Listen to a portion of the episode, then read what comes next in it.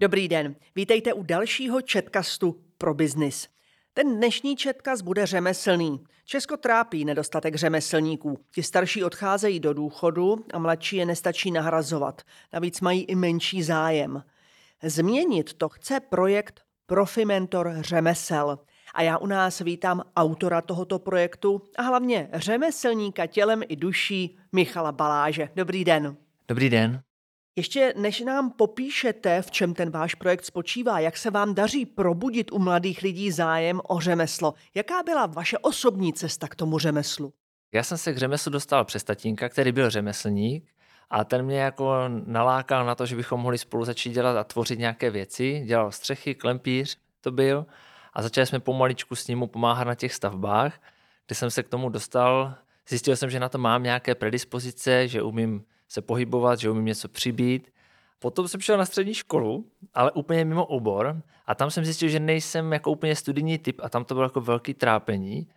Takže jsem eh, v druháku ukončil studium a šel jsem na učňovský obor přímo na klempíře a tam to začalo všecko, jsem si vydechl, bylo to fajn a tam se spustila ta cesta toho řemesla, kdy jsem zjistil všechny ty postupy, a pak jsem se nechal zaměstnat a pak svoje firma a tak to jako všechno začalo, takže u tatínka doma, no.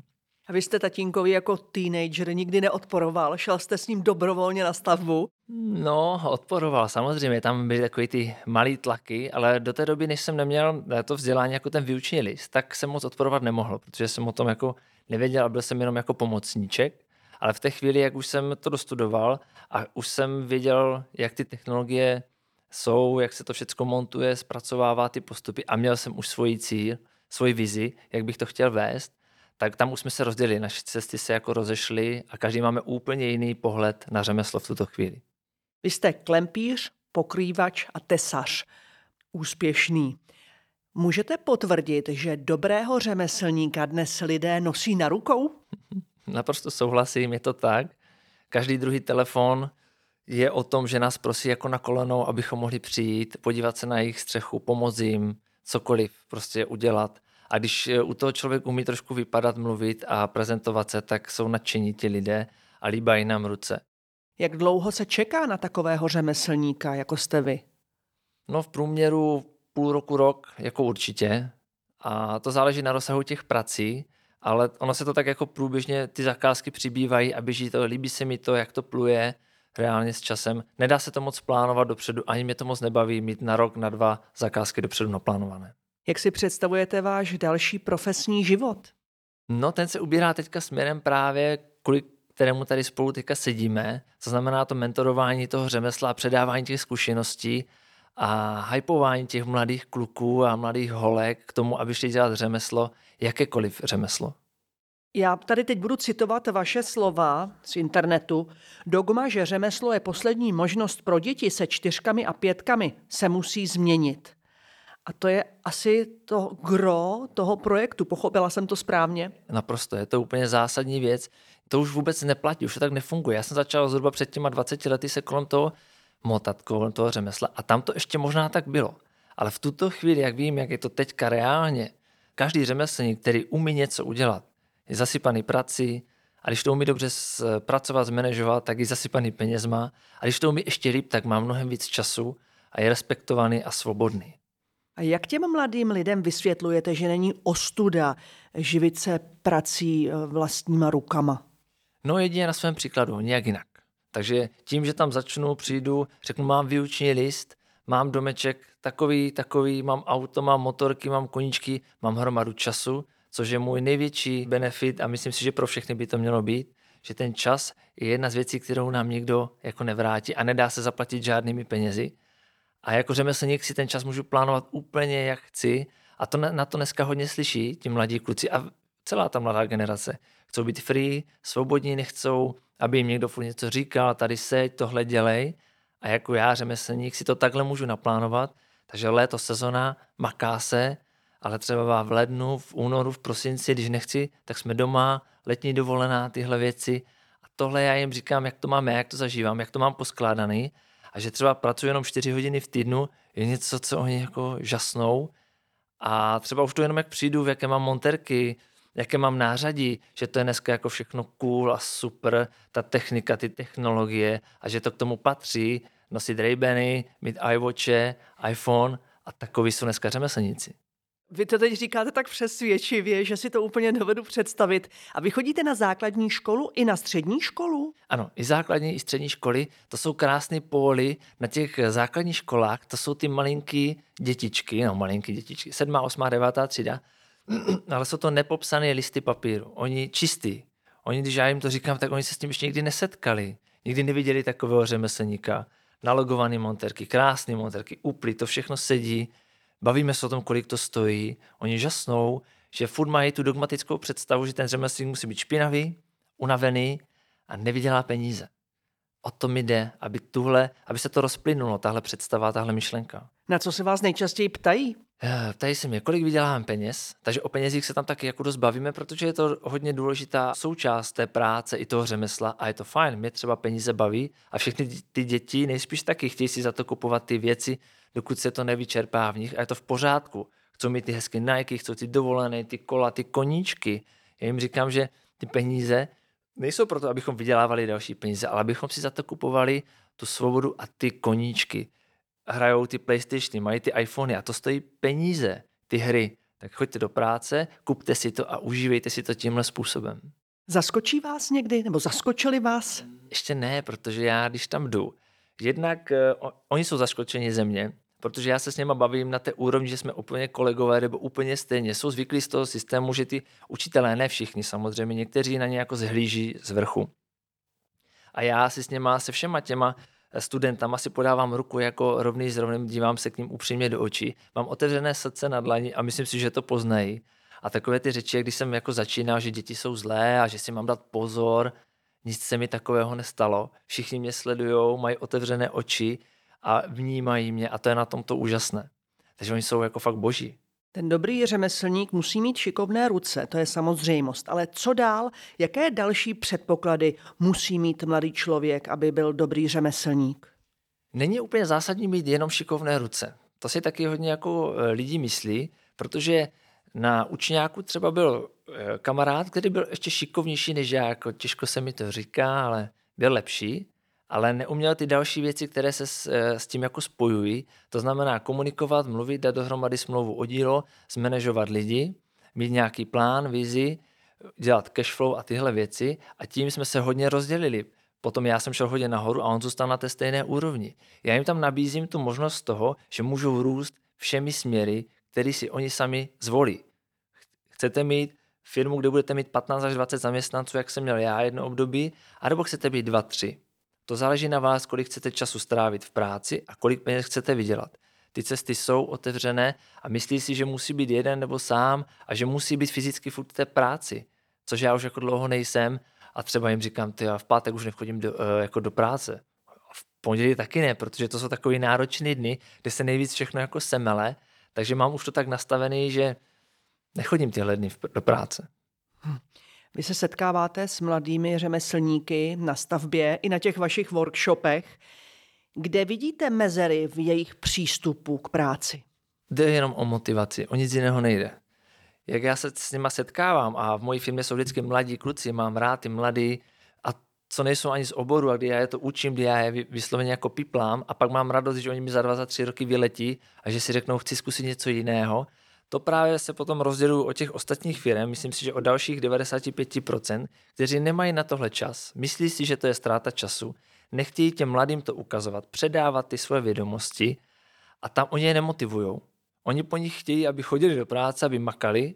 Oni to vidí ve mně, že jezdím na ty motorky, takhle chodím do práce, říká mi to, mám nějaký mindset a to se jim líbí. Takhle by to chtěli mít, proto jsou se mnou ti kluci a proto ti mladí se spolu bavíme o těch hrách, protože taky hraju PlayStation, mám desetiletého syna, tak si spolu zahrajeme a tam jsme si jako blízko. Instagram, takže když děláme nějakou střechu, tak si uděláme selfiečko a tam oni jsou na těch sociálních sítích a je to v pořádku, protože tak to teďka je. Nemá smysl se o toho odklánět, říkat to něco zlého. Takže myslím si, že ta motivace mi jako jde, protože se bavíme o stejných věcech. Jsem jim jako blízko. Vy motivujete teenagery. Ale co učitele? Protože přeci ta výuka v těch školách hraje velikou roli. Jak eh, působíte směrem k učitelům?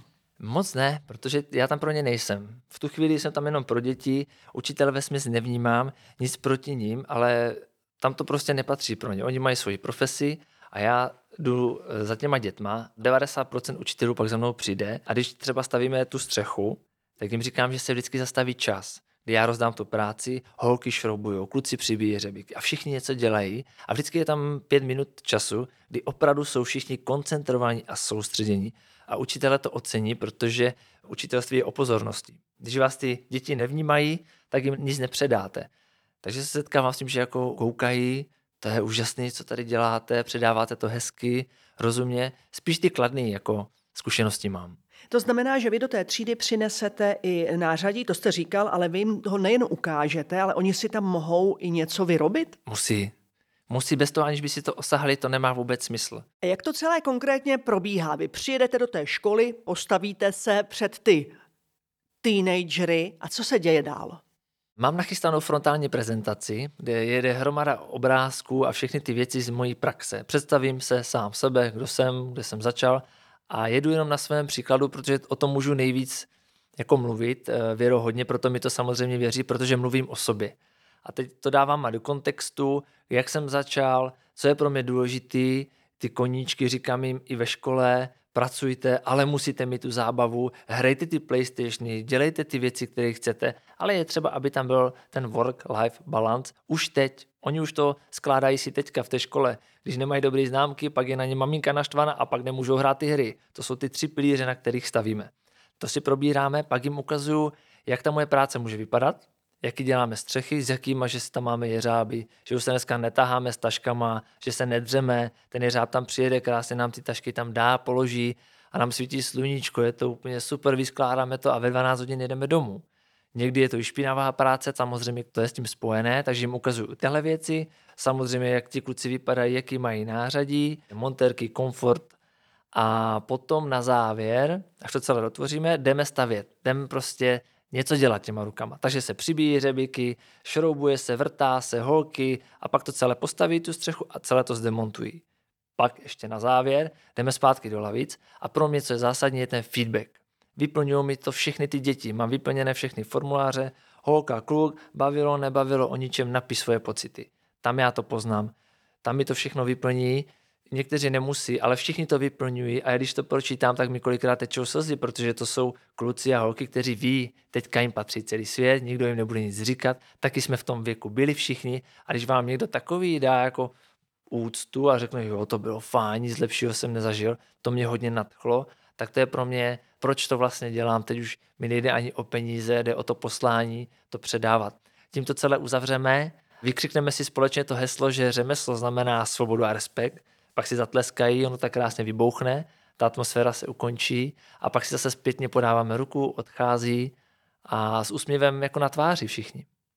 Jak jste tam dlouho na takovémto eh, školení? Hmm, dvě hodinky, tři, podle toho, jak je třeba je to naskládané, tak aby se to tam jako vlezlo těm dětem, aby měli ten, na to ten čas. Stalo se mi, bylo úplně úžasné na učilišti v Bosonohách, že kluci už měli končit ve 12 hodin a přijel jsem tam náhodou, říkám, pojďme, uděláme ten seminář a zůstali dvě hodiny přes čas. Říkal jsem na začátku, že budou chtít, můžete odejít.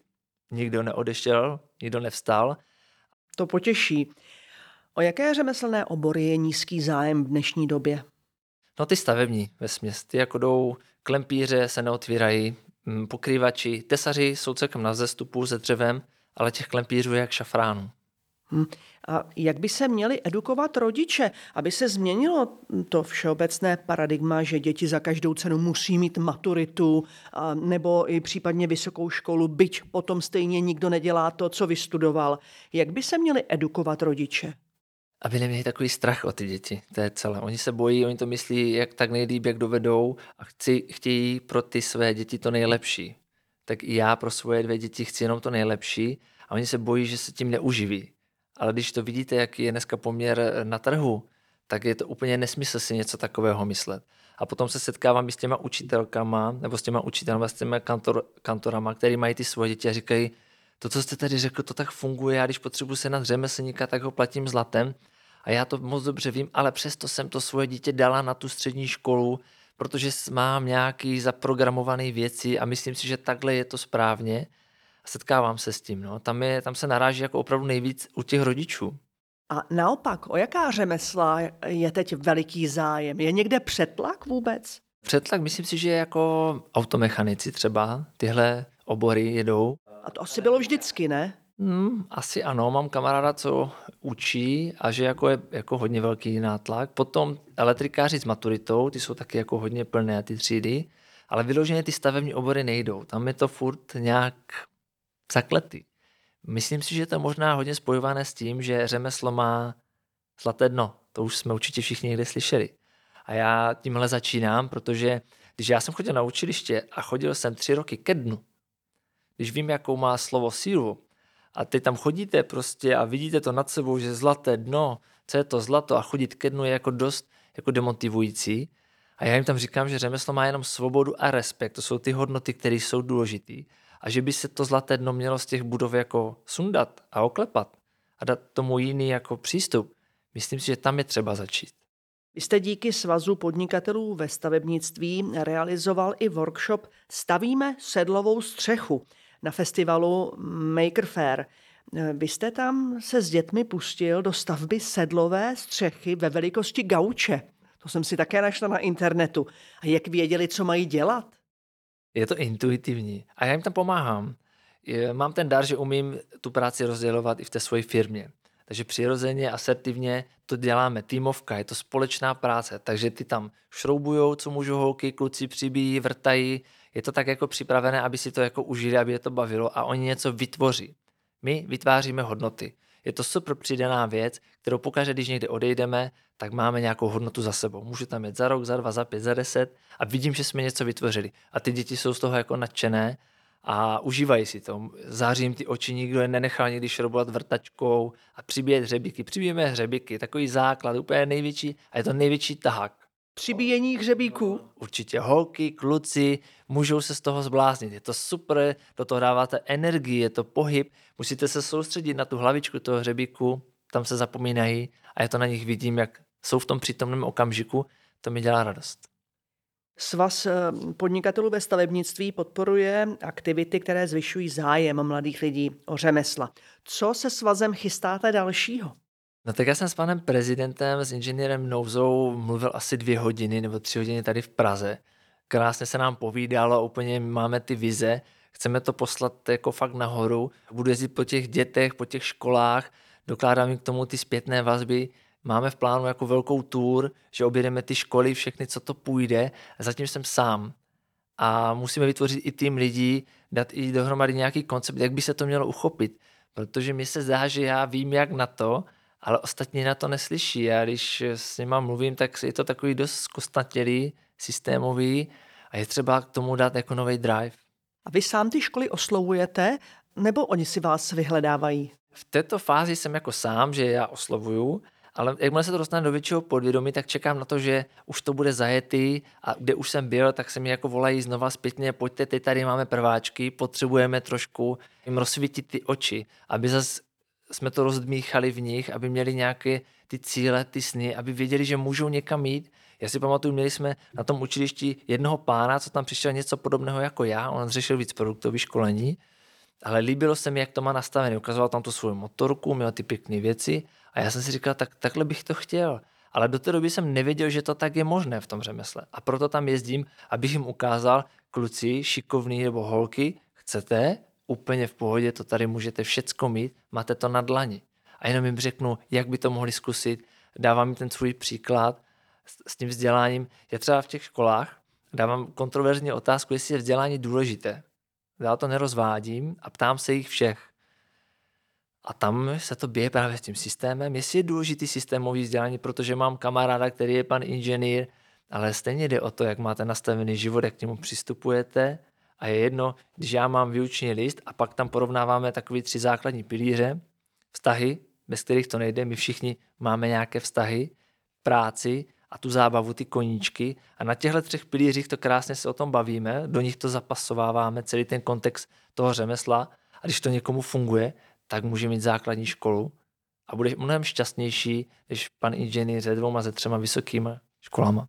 Tak to byla slova na závěr. Já vám děkuji, že jste přišel do našeho chatcastu pro biznis. Naschledanou. Naschledanou, děkuji za pozvání. Naším hostem byl autor projektu Profi Mentor řemesel a úspěšný řemeslník Michal Baláš. Já se s vámi loučím a těším se u dalšího chatcastu naslyšenou.